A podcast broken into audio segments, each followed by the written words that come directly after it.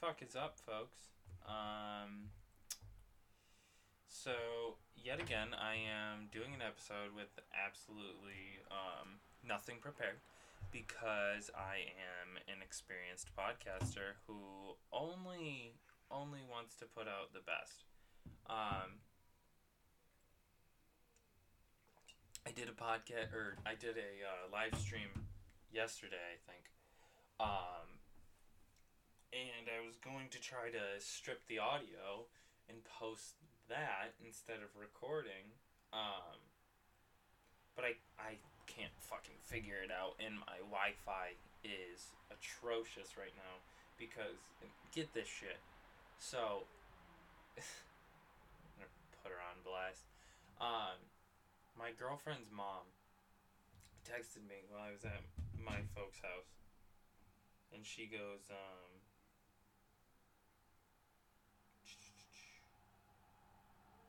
her initial text was uh, just FYI.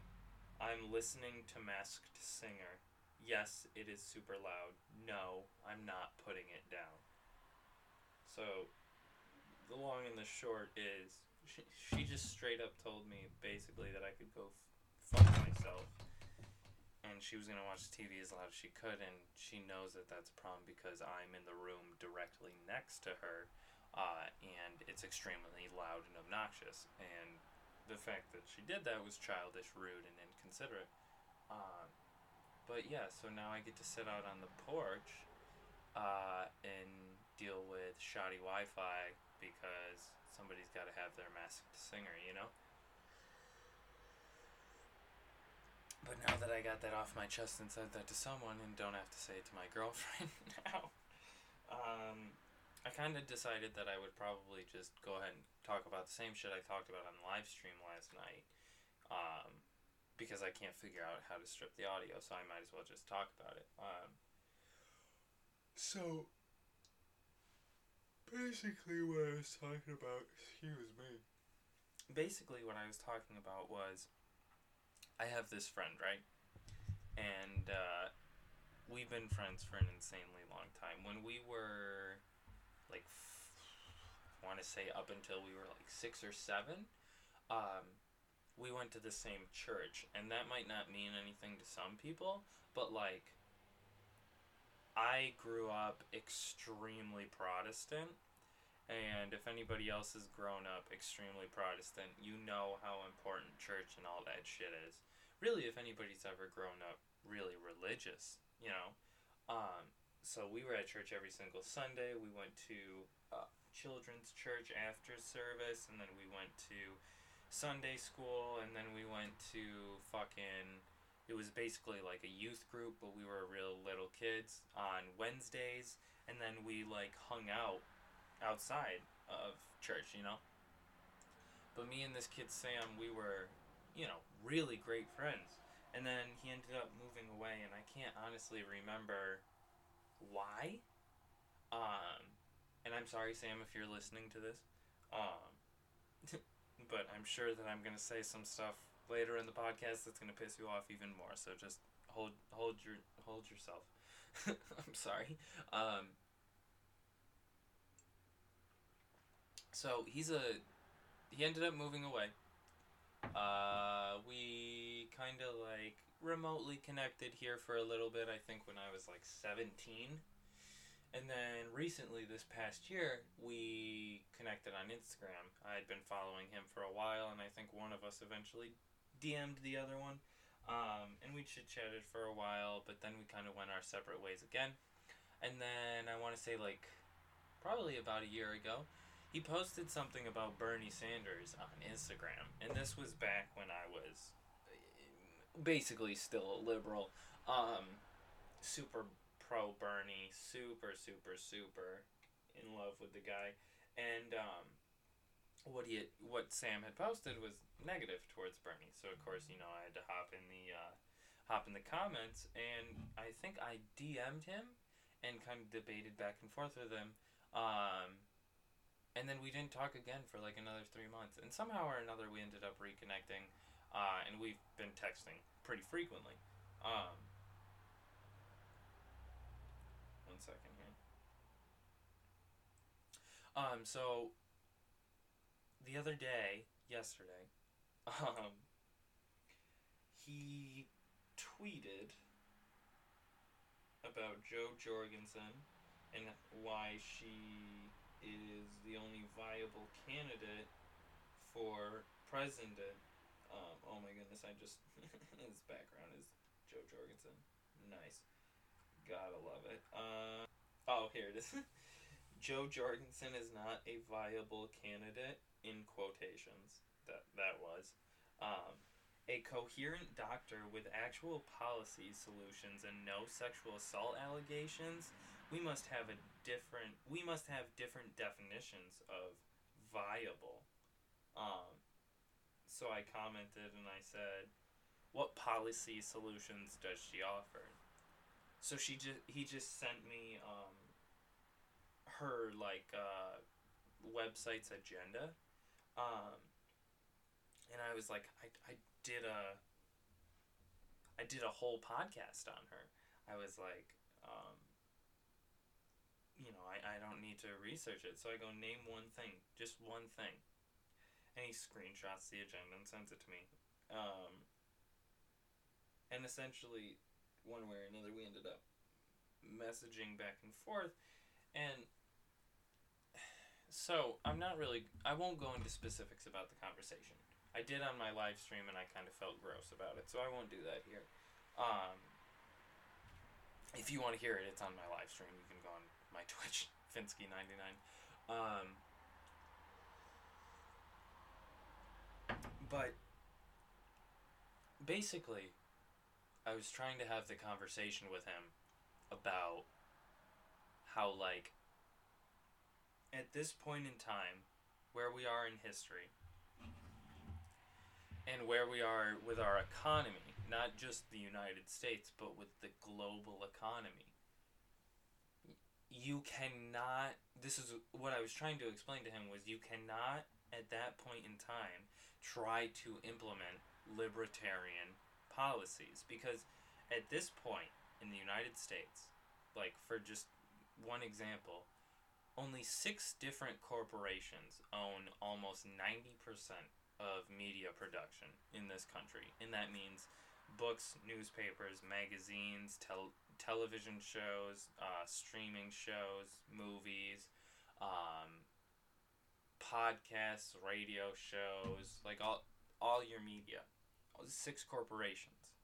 Um, and since I'm at my laptop, I can actually look those up for you folks. Um,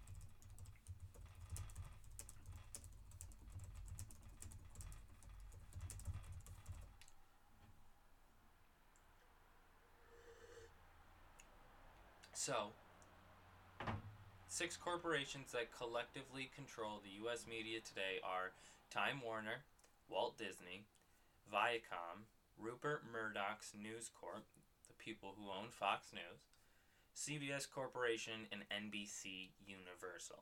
They own a 90% majority of all the media that you and I consume in the United States.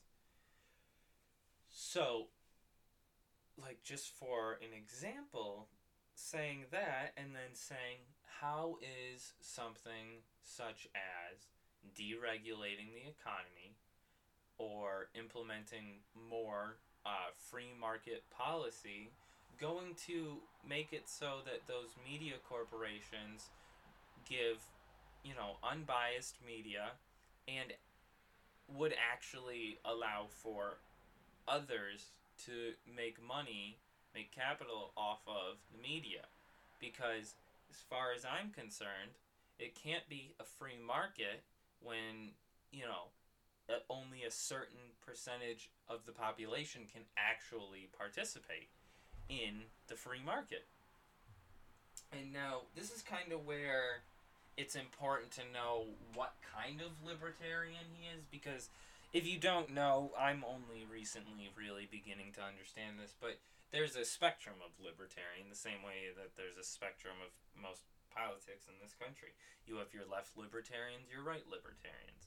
If you're looking at a left libertarian, you're looking at someone who believes that the erasure of land ownership and capital will help to perpetuate a more free society um, where people can pursue individuality, um, self sustainability, things like that. And on the right hand side, you actually have the opposite, of course. Funny how politics work. Um, on the right hand side, you have a deregulation of the free market. You have um, essentially just an opening up of the economy for quote unquote everyone to equally be able to participate in. But where, and if based on his conversation, and the fact that one time I tweeted, I hate people who call themselves politically liberal but economically conservative. He commented on it and said, me. Um, so I'm pretty sure that's. He falls more to the right. That would make sense. I mean, he came from the same background as me, and I used to be a conservative kid because that's what I grew up with. But anywho, um, he uh, so he seems to be on the right so then, to that point, I would say simply that how, and obviously he can't debate back and forth. Sam, if you're listening to this, I'd love to have a conversation. Maybe we can get you on the pod somehow. But, um, if it, so, let's say that happens. Let's say Jo Jorgensen wins the 2020 election. Um, First things first, she walks in the Oval Office and completely removes all regulations on the economy, such as, you know, tariffs and things like that, that are crippling, you know, I'm trying to say this without laughing, that are crippling um, huge corporations and taking away money that could be had. Um, what about that would offer any solution to the plethora of problems we're facing right now? Like, for the, for example, we're in the largest um, GDP drop in um, modern history in the United States. In just three months, um, and I've said this before, we had a 32.7% drop in GDP. And to all my non economic majors, um, such as myself, um, the Great Depression was, uh, I believe, 6.6% drop in GDP over the course of a year, I think. Um, whereas that drop in the GDP was three months. Right there. So what what that means is our gross domestic product, I think. So essentially, the sum of all our goods and money as a country, not the citizens, but the government um, in the country, like our natural resources, our um, gold reserves, things like that. Do we still have gold reserves? I know we don't have fucking natural resources. Um, but so we had a 32.7% drop in our GDP in the first three months. Another big thing that happened was um, that was also caused because 57% of the United States economy is based on the service industry. So, just real quick, if I want to, you know, because Sam, when we were talking really wanted definitions for everything, so I don't want to really o- avoid giving definitions. So, so according to this, this oh Jesus Christ, can we? Can the Wi-Fi work? Okay, so a business that does not work for a customer and occasionally provides goods but is not involved in manufacturing. That's the service industry. The service sector is the third of the three economic sectors in the three sec- sector theory. The others are a secondary sector, approximately the same as manufacturing, and primary sector, raw materials. So it's essentially um, oh does work for a customer. So it's like restaurants, um, your WalMarts, places like that. You know, um, where you and I consume goods. Um, 57% of our economy is based on that right there. So now, what about a global pandemic do you think might affect our ability as a country to earn money if 57% of our economy is essentially closed? Completely, like the taps turned off. You can't because, oh, there's a fucking virus that we decided we weren't going to take seriously and now is killing thousands of people. So 57% of our economy we basically had to just completely just turn off. 3 months in 32.7% drop in GDP. Guess what? You guys can go to Applebee's again. Um and a good portion of our economy simply couldn't close. Like Lowe's was still open, Walmart was still open, McDonald's was still open. Like you can't close all of those places because our communities, our economy is based on that. Like in in my city, if Walmart, Lowe's, and McDonald's closed, I think maybe we would have two storefronts open. One would be uh a lot or two storefronts open. I want I don't think if we closed all of that, we wouldn't have anything. And most places wouldn't because we don't have open air markets. We don't have um, small shops. We don't have small grocery stores where you could go in, boom, boom, bam, get out, get your groceries. Go like we have superstores. We have an economy and really a, a lifestyle that is based on these places. So three months in, you can go back to Applebee's. Not because it was safe, like I told all of my family. It's not like it's safe. It's because if they don't do that, our economy, more than it already is, will collapse. Flash forward to now, October 1st. What what the fuck? What the actual fuck has changed since when they first started opening restaurants again. Genuinely. Genuinely. What has changed? Because as far as I can tell, the only thing that has changed is our acceptance level of life as it is now.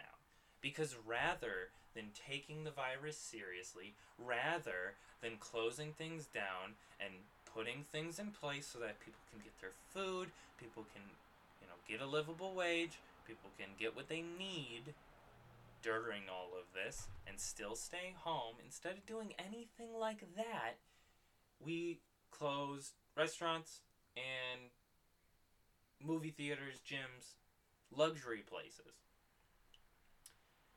We implemented almost no policies that actually helped people other than our unemployment insurance, which was 600 only until two months ago, and now I believe it's three or 400, something like that.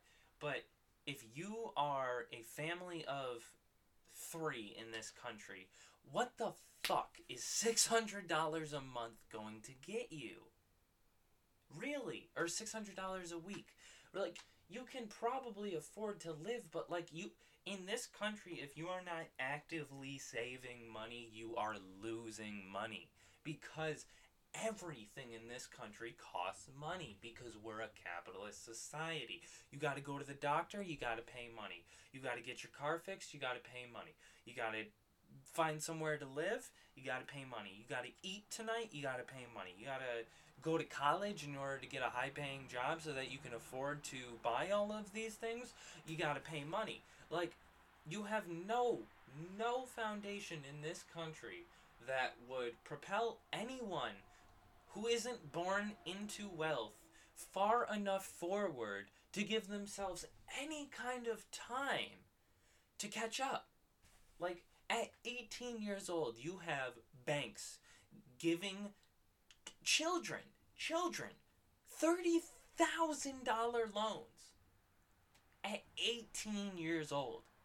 At 16 years old, I broke my ankle, had three surgeries, did PT for two years, almost didn't walk for two years. I would have if I wasn't so lucky to have been in the foster care system and adopted and therefore getting government insurance. I could have had to pay some some amount of my $176,000 in medical bills. At 16 years old, my parents, my dad, worked at the same uh, machine shop his whole life, never made more than $60,000 a year. And my mom ran a daycare in our house. What the fuck could they do to pay $176,000 back? And then you got you got to think about the the like the interest on these absurd amounts of debt. Absurd, absurd. Thirty thousand dollars in this country is both so much money and so little money because it can literally buy you a semester of college. There's thirty thousand dollars. You know what else thirty thousand dollars can buy you? A car. You know what thirty thousand dollars can't buy you? A home. Probably food for a year. Speaking of which, um, in this conversation with my friend Sam, at one point we were discussing um, income inequality. Now, I didn't know this was a libertarian thing, um, and I, I, I kind of ex- un- I kind of understand it in the sense that I can explain it out, but it's not logical and it doesn't make sense. So, he told me that income inequality and poverty are two different things speaking strictly on definition, yes, that is true. That's why they're called two different things. Um, but he also told me that in this country, uh, income equality does not directly cause poverty. So I said, uh, yes, the fuck it does, because, duh. Uh, and he said no, because income inequality has been growing at a steady rate over the last 20 years. And this year, we actually had an all time low in our poverty rates in the United States.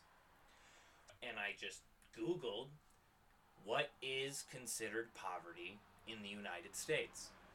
Links me directly to the IRS website. Click on it. Household of one, 18,000 two, 19,000, three, 21,000, and then it, it climbs steadily. Um, that's that and under is what would be considered poverty. So he then told me that um, the reason for that is because of advancement, is because of capitalism leading towards innovation um, expanding markets, uh, and allocating money properly to people. Which we'll, we'll talk about that in a second.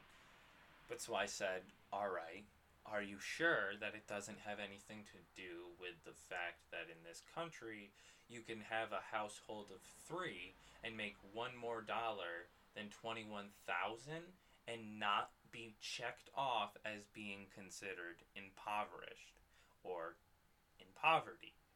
And therefore, that, statistically speaking, would buff our numbers and make it look like we got pretty good, um, you know, pretty pretty good poverty rates. And now I don't know about I don't know about you guys, but um, I don't think twenty one thousand dollars is a lot of money.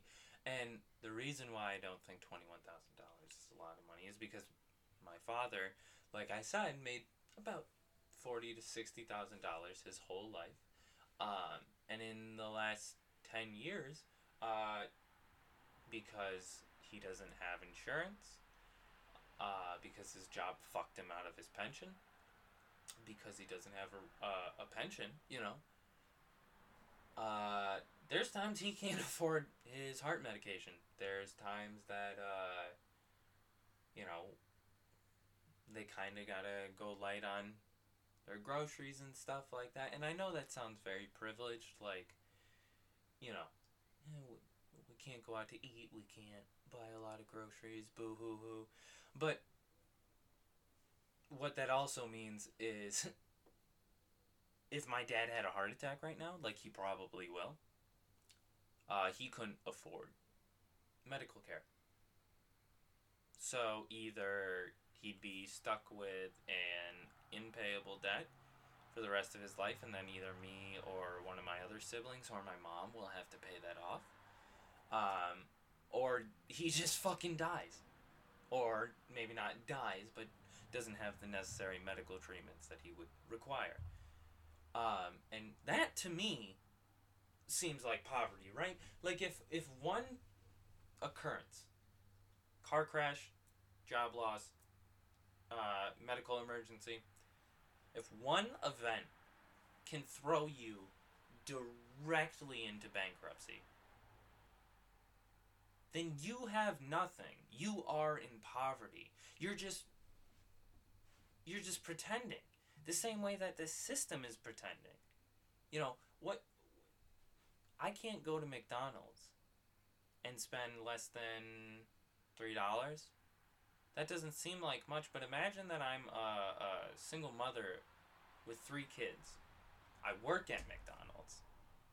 Uh, I gotta pay rent. I gotta pay for all the shit for my kids. Pay my car bill. I gotta pay for gas. I gotta pay for health insurance. I gotta pay for car insurance. I gotta pay for maybe student loans, a phone bill, a Wi Fi bill, rent, groceries, and everything like that and I want to take my kids out to eat because I can't afford fucking groceries because in order to eat healthy, you got to be able to afford fucking Whole Foods. Um so I'm taking them to McDonald's, take their order and they go $13. Well, guess what? I don't have $13 because I don't make a livable wage at my job and there's no government policies that actually help me. What they do is they actually are intended to keep me right above poverty, right above completely like fucked as to quote unquote motivate me to get a job in a country where most entry level jobs do not provide a livable wage and therefore I would have to go back on welfare because that at least is going to put me over the poverty line. How the fuck are you going to sit here and tell me that we have an all time low in poverty in this country? And then after that conversation, I said, all right, because he wasn't taking that as a definition um, of poverty. So I asked him, all right, so then what is a living wage to you? What is enough to afford everything that you need as an American citizen right now. Say in a household of two. Or no, I gave him. You have a car, you have two kids, you have a wife, you both have jobs. And you rent an apartment. How much money do you think you would need? He could probably manage it on thirty thousand dollars. All right, so you as a, as a twenty one year old person, twenty two, I can't remember if you're older or younger than me. Um, you as an early twenty year old person in your brain can only imagine a world where you can manage to survive in a post industrial world one of the quote unquote wealthiest economies in the world, all that you think that you as a human being should deserve is to manage to survive, I think you need to start there, Sam. Um, and I don't know if you're listening to this, but if you are, I want you to hear this. I think you need to go into your mind's eye and discover why it is you think that you either deserve to sink or swim. and that you deserve to sink or swim based off of your quote unquote hard work in a society that hard work doesn't pay off. You know who worked hard? My grandparents, who for over 60 years, or sorry, over 50 years, owned and operated. Wait, no, that's not true. 40 years, I think. Yeah, my grandfather bought it when he was 25. He retired when he was 70 something. So, about 50 years. For 50 years, owned and operate, operated one of the only printing press companies in central New York. He was the he was the printing place for all of the surrounding areas, all of the businesses, the city, uh, the police department, all over the place. So 50 years he worked hard. My grandparents never, never went out to eat. They never were um irresponsible with their funds. Never. Never. My grandma is not a penny pincher, but she's surely a penny saver. Um and right now, um, if it weren't for Social Security, guess what? They wouldn't be able to afford their meds uh, that are keeping both of them alive. Uh, they rarely, you know, again, they can't go out to eat. They can't buy all the groceries they need. They it, like my grandma needed new shutters for our house, and she's like, I've seen her multiple times crying about how they don't know how they're going to be able to afford shutters on their home. And I know some might say that shutters are a luxury item. They are not necessary to life. But I will counter you with the point that as a libertarian, you believe that it is your individual right to life, liberty, and the pursuit of happiness. You want to know what makes my grandma happy? Having a good looking house. She has to choose between her medication or new shutters on her house. If my grandma's car was to break down, she told me the other day they wouldn't be able to get a car. You know what uh, requires having a car? Being alive today. Being alive right now requires a car.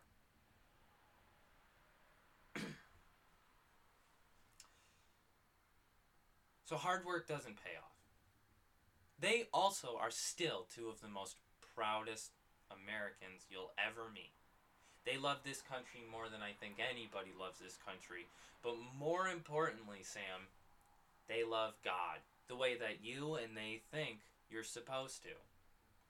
Now, I don't want to turn this into a religious conversation because obviously we aren't speaking directly, and so that's not fair. But I would like to just simply ask the question. You can respond if you are listening to this. Um, what is it in the Bible where it says that uh, God's true followers will flourish and prosper. Um,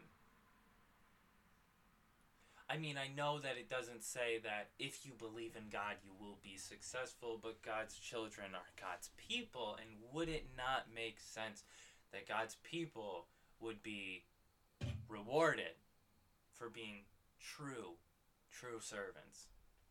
Um, and if that's not true, then wouldn't it be true that a society that for, I don't know, since the day it's been created, operated in this realm of absurdity that it is the place where people can go, work hard, and earn a true American dream. And now, of course, there's a million different American dreams, but in my in my head and what I feel like most people from my background picture, it's a white picket fence, nice, nice little cute house, big big yard, you know, happy smiling family. That's the American dream. What about implementing policies that would allow corporations such as Amazon, such as um, BP, such as I don't know ExxonMobil, all these massive corporations, the Waltons, you know, Bill Gates. What what what about implementing policies that allows them an even more uh, easily controlled piece of the pie that makes you think that you and I are going to get a slice. And uh, a lot of people of the libertarian mindset like to bring up the fixed pie myth. Oh, the economy doesn't operate like a pie. If so and so eats four slices, that doesn't mean that there's just four slices left. There's more to be had. Cool. Guess what? It's all had. We're too late.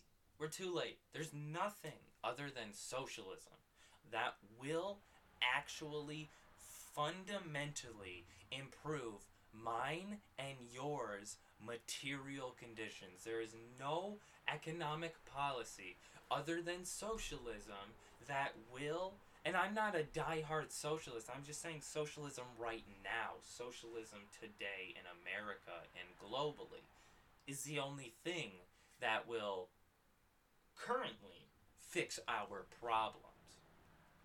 And when I say our problems, I mean the people of this country that are supposed to be in power.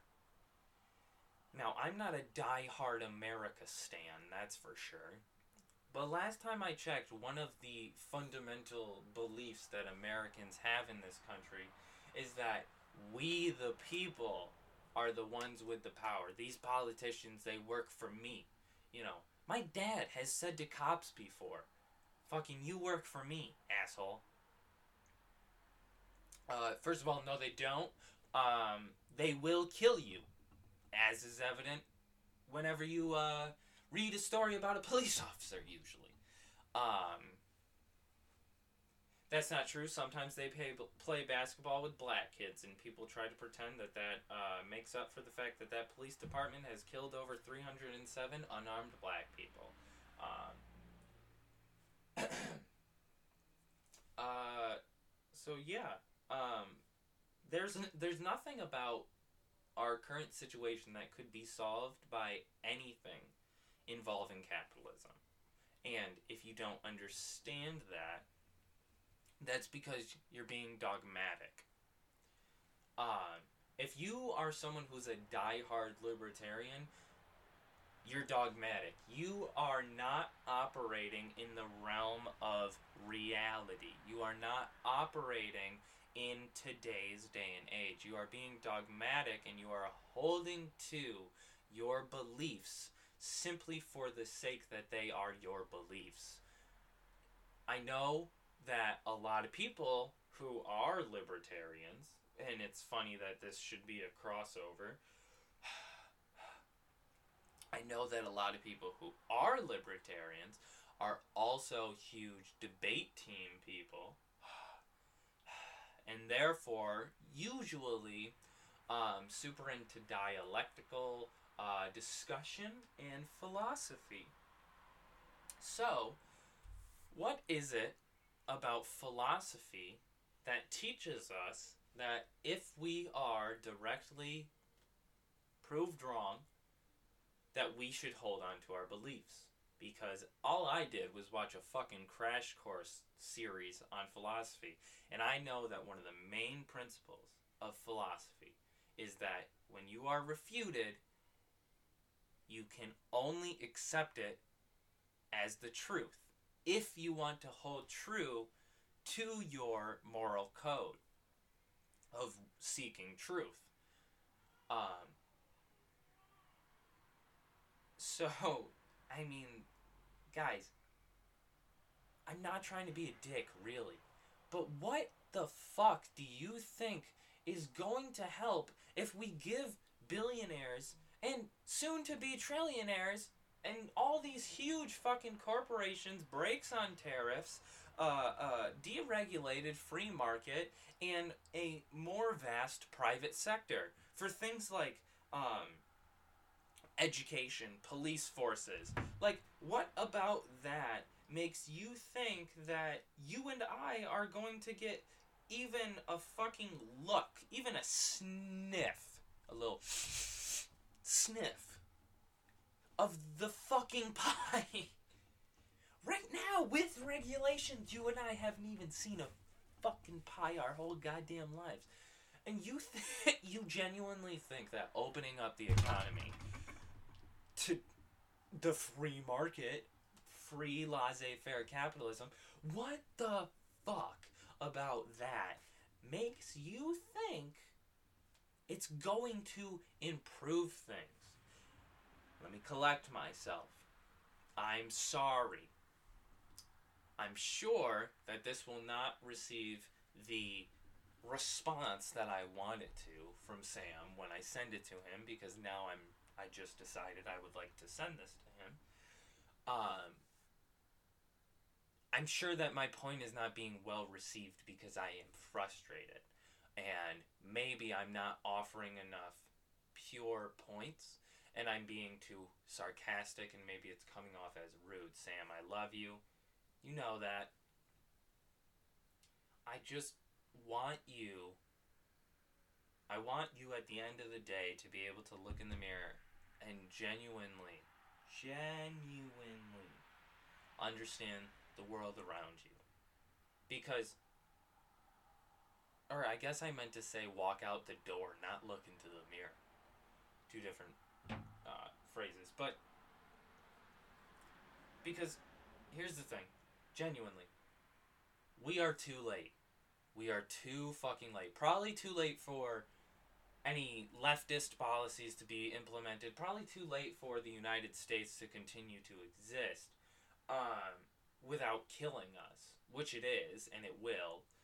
Um, but we're too late, surely, for anything other than socialist policies and really a socialist government and economy. And I know libertarians, we hate government because, oh, boo hoo, it, it took some of my monies from me and it, it means that I can't go out and shoot a transgender person with a cool joint in my mouth. Darn!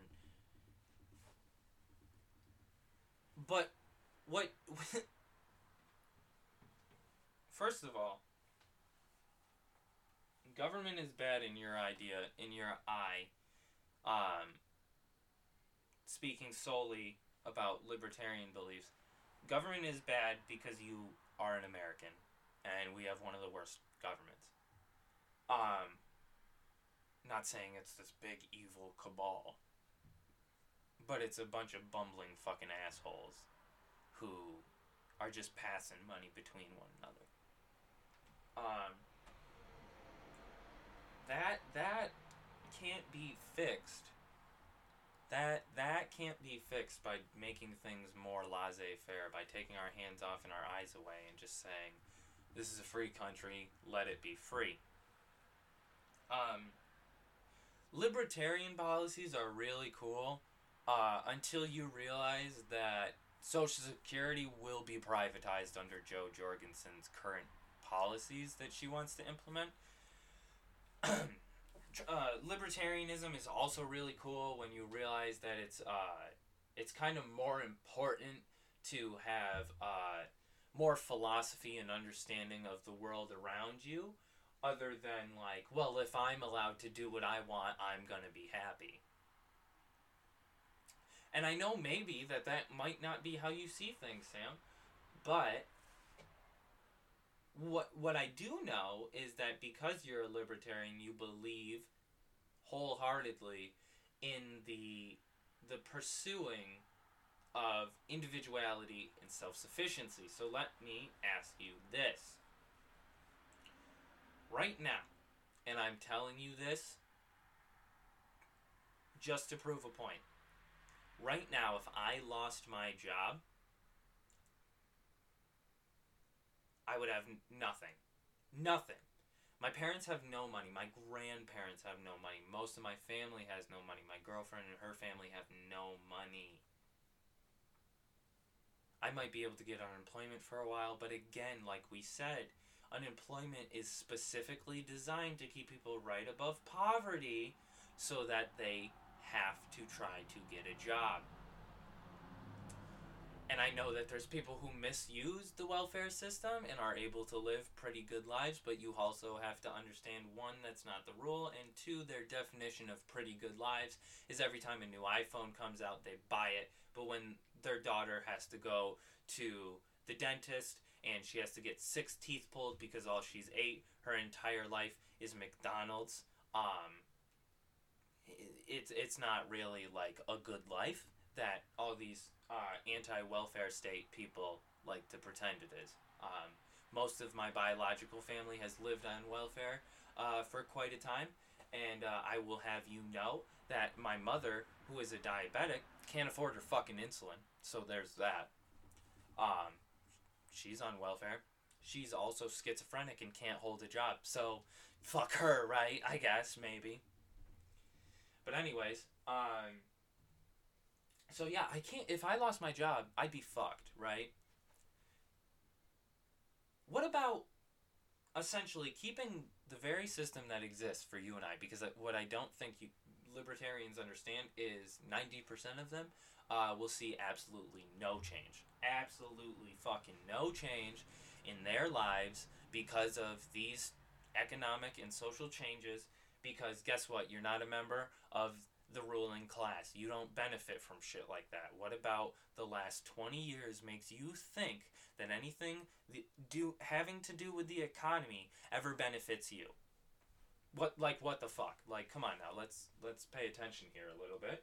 Um but so what what about implementing policies that allow more laissez-faire economics do you think will change the situation that if I lost my job in a year when Jo Jorgensen is president and unemployment insurance is uh, no longer a thing, but you can you can you can uh, apply to Amazon and they'll send you packages of food and stuff every month for the low low price of thirteen hundred dollars uh, per box, um, which it, it turns out, and you don't know this until you order for the first time that the box is actually just a six by six by six square that only one thing of cereal fits in. Uh, and I, by that I mean a bag of cereal, not even like cocoa, you know, like the good kind, like bagged cereal from Walmart. Um, so when that happens, what what what about that? You know, all this money we're gonna give to more corporations and more billionaires and more banks. What about that is going to make it so that when I lose my job, because I don't know, um, every job is automated. when I lose my job, what the fuck am I going to do to survive? Like, really, I genuinely want an answer because there isn't one. Um, and here's the thing, Sam. And here's the thing to anybody who's a, a libertarian and listens to my podcast there is more there's more available than the systems that exist. Um, go a hundred years back, and half of the half of the way that our society is right now did not exist. And I'm sure that they were speaking about the same shit that we're speaking about now, saying, well, actually, I do know for a fact, because 100 years ago was around the time that we actually had a socialist party in this country, and Eugene V. Debs was um, thrown in prison for speaking out against World War One and ran a successful political campaign, campaign in 1916 from inside a jail cell. So actually, 100 years ago, I know for a fact we were having the same conversation. And guess what? Even then, libertarianism wouldn't have worked. Even then, you had J.P. Morgan, you had all these millionaires that were already in control of society. Another hundred years back, guess what? You had a different form of the ruling class. You had the first wave immigrants. You had the non-Italians, the non um, Polish. You had the the the non uh, the non-white immigrants coming. And that is when you had a ruling class that was different, but nevertheless, libertarianism wouldn't have worked then either. The only time libertarianism would have worked genuinely, in my opinion, is around the time that mercantilism became a thing. Because at that point, you actually had a society where, for the most part, the non ruling class was equal. Of course, under libertarianism, the aristocracy, uh, wow, I butchered that. The aristocracy, wow, why can't I say this? Aristocracy would have still been in power and still been able to amass a huge amount of wealth and like I said in the text message about the uh, the pie every time a billionaire makes another billion dollars your $20 bill is worth less and because you don't have a billion dollars you're fucked and since you can't just make a billion dollars and most people in this country have absolutely no chance of ever even making a million dollars in their lifetime, you're fucked. And you can't expect that anything other than more exploitation and oppression will come from opening the gates for these people. Because now, with regulations, and now with a non completely laissez faire free market, you have exploitation and oppression. You have people hoarding money taking away money from circulation, devaluing yours and mine, my own money, uh, slowly but surely gobbling up just about every aspect of consumerism, and essentially putting themselves above government in importance. People care more about what Amazon's deals are than who the fuck is running for their congressperson. And that's not to say, wow, we should really go out and vote and pay attention to the American government. No, burn that shit down. Fuck that. But even still, to my point, you can't expect that by just opening up the floodgates for these people, shit's gonna get better. It will undoubtedly get worse. And considering already where our environment is, where our economy is, where our health in this country is. We don't exactly have it in us for a hiccup. So I hate to say it, but Sam, you're wrong. You don't agree, that's cool. You're still wrong. Um, but now, on a little bit of a lighter mood, uh, let's uh, let's go ahead and shift gears here, and let's talk about some of the best one-liners from uh, yesterday's debate. Um, you guys, you guys couldn't have thought that I was gonna go um, go without talking about it. Um,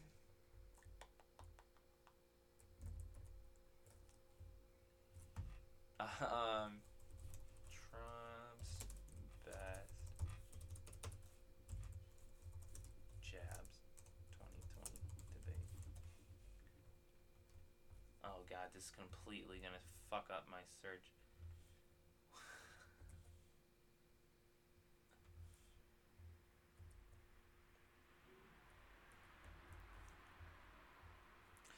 Fuck, there's no like. I was hoping there was gonna be an article that's like the best jabs from last night's debate.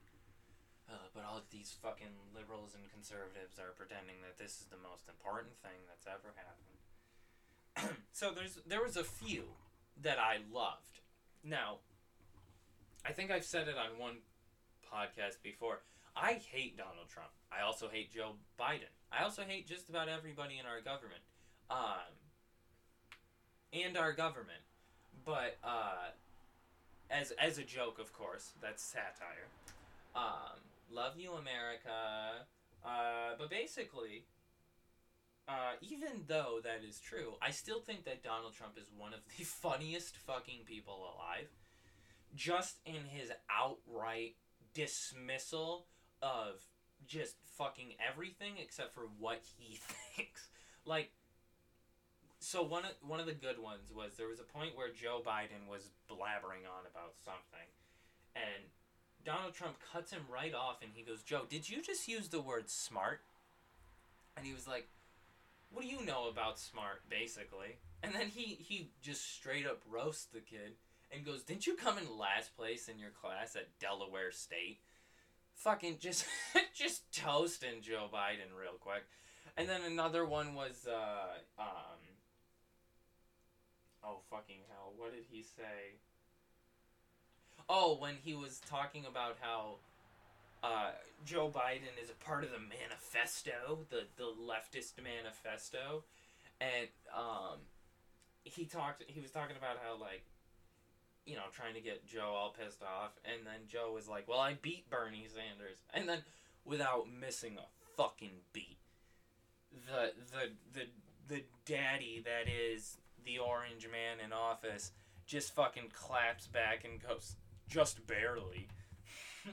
fucking just roasting the kid again. And then there was some other good points. Like I, I, I it, as chaotic. As, so, I didn't watch it live. I watched some of the highlights, and then I watched like the first thirty minutes, like the actual C-SPAN stream. Um, and it is the most anxiety-inducing debate I have ever seen.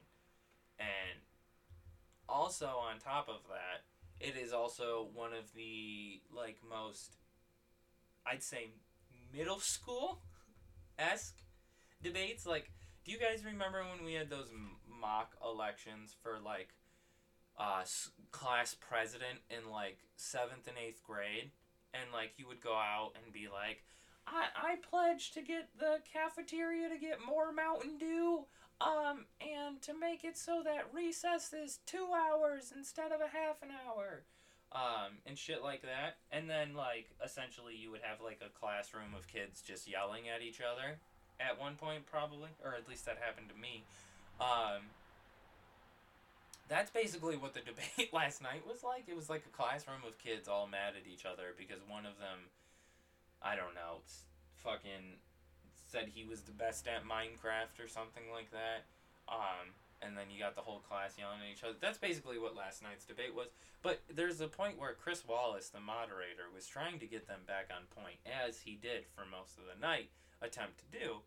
Um, and at, you have Donald Trump just just debating with him, just arguing with him about how he doesn't need to stop talking and how everything he's saying is right and like, you know, I'm just I'm just telling the truth or whatever he said, but like arguing with the moderator of the fucking debate. So great. And then I think my um my all-time favorite moment was when um oh fuck was when I can't remember what topic it was, but Chris Wallace was like grilling Joe Biden, like gave him a pretty tough question, calling him into question. I think I don't think it had to do with the crime bill. I don't think they talked about the crime bill. But he was he was putting Joe's feet to the fire about something, and then all of a sudden Donald Trump just hops in and just starts tag teaming Joe Biden with Chris Wallace, and he didn't fucking do anything. They just both started berating. so fucking phenomenal. Um, so yeah, so if you watched the debate last night, or even saw some of the highlights, and you have any faith in the American government and the country, really, to continue to exist for another five years, you gotta grow up, man. Like we're we're doomed. It's over. It's over. We might live on. We might drive on some, you know, fumes for a while, and I think that that's what we're starting to do right now, and have been for the last year or two. But like, we're. It's over. It's over. My only hope is that we can somehow or another have some form of a mass movement and get a, a leftist government in place. Um, and the first action should be completely secede all the states from the United States and then operate statewide. But um, but instead of states, of course, they're their own countries. But unless that happens, we're fucked. Like um, most uh, scientists are giving us seven years until we reach the cap of our carbon emissions, and therefore have absolutely nothing we can do to save the planet. Half of the country's on fire, or actively being uh, bombarded with natural disaster after natural disaster. Again, you have six companies in this country who own all of the media. On top of that, you have probably about 30 to 40 people who own more than like 80% of the rest of this country. And then on top of that, you have a few billionaires that own more wealth than the rest of the world. Um, so yeah, unless like those people all somehow or another end up having uh, some really vacant funeral services for themselves, um, this shit is not going to get better. And yet again, just to cap it off, it definitely won't get better by just trying another flavor of capitalism. Like I, I said this to my grandparents when I was talking. Sorry, Sam. I, I I've used this not only on my live stream, but I've talked to my grandparents about it, and I'm using it as a podcast episode now. I apologize. Um, but fucking, I said to my grandparents, I was like, essentially, what reforming our system looks like at this point. It'd be like if you had a 1970s just absolute beater car, just fucking shot over 200,000 miles, you know what I mean? Your motor's gone. But every single day, you out to your, your car, you open up the hood, and you fix the f- same fucking piece on the engine. Just one piece. Maybe it's putting more motor oil in, Maybe it's getting a new valve. Maybe it's fucking, I don't know, draining the coolant and putting more coolant in there. But every single day, you just do that. And every single four years, you got two dipshits up on the stage saying, We're just going to try to do that again because remember how well it worked for us last time? But then you got people like libertarians who believe that actually what you have to do is instead of fixing that part, Man, you gotta go over here and fix this part, man. It's not the coolant, it's the oil. When it turns out the engine is actually just ashes, and you've been having an acid trip for the last 40 fucking decades. Four decades. Sorry, not 4D decades. I meant to say 40 years, then I meant to say four decades. Four decades. And what I mean by that is, you gotta scrap the car, man. Take it for what it's worth get what you can out of it. Go get go get a new one, you know. And I know I've seemed probably pretty assholeish this whole time. I've kind of gotten an arrogance about me when I podcast because it's to sound cool and like I'm smart and stuff, even though I'm insanely insecure. Uh, so I'm sorry. Um, I'm a dick sometimes. I gotta work on that. I apologize. But I still stand by my points, and I still stand by all the sarcastic comments I made because they were funny and they're also true. So that's it for me, folks. Um, I'm, I hope you enjoyed me basically recording a conversation with my friend who could not say anything back to me. One of the most insane things I've ever done, but I hope you enjoyed it. If you didn't, I had, I've done much better episodes. Please just check them out. I am so desperate for attention. Um, if you don't like podcasts, if you prefer something in written form, I have a blog too. Annoying Question Boy, no caps, no spaces, dot blogspot dot com. That's my blog. I also have a YouTube, which yet again I have not posted a new video on. Um, Annoying Question Boy on YouTube. Uh, I do a live stream now sometimes. Uh, I'm going to try to make that kind of the replacement for podcasting because podcasting takes more time. I finally have an editing format software thing, so I edit my podcast kind of now. Um, so, yeah, I do that. Twitch.com uh, slash Finnski, F I N N S K I. 99, no space, no caps except for the F. Um, I also have Twitter, Instagram, Facebook, and TikTok at Annoying Question Boy. Uh, if you would like a certain topic talked about, or you want to come on the show or something like that, go ahead and DM me. I, uh, I'm always looking to have guests on. I'm always looking for cool, new, interesting topics to talk about because I would very much love to avoid talking about the election again until one of them dies or November 3rd, um, when I subsequently am suicided, and uh, everybody believes the story because I'm insanely depressed. Uh, cool. I guess this is a moment to put on the podcast. Hey guys, I don't want to kill myself. That's really cool, right? Even though I'm very depressed, I don't want to kill myself. Um, so if it ever turns out that one day I just killed myself, no, I didn't. I was murdered. Um, so yeah, there's that. Uh, I'm super glad that I had to record that and put that in the podcast. Mom, aren't you so proud of me? Um, so yeah, everybody have a great rest of your uh, next, let's see, month and two days uh, until we all die. And uh, I hope that you guys get as uh, much oral sex as physically possible uh, done to you because I want that for you. Um, of course, if you want that. If not, I hope you have a nice bagel. And bye.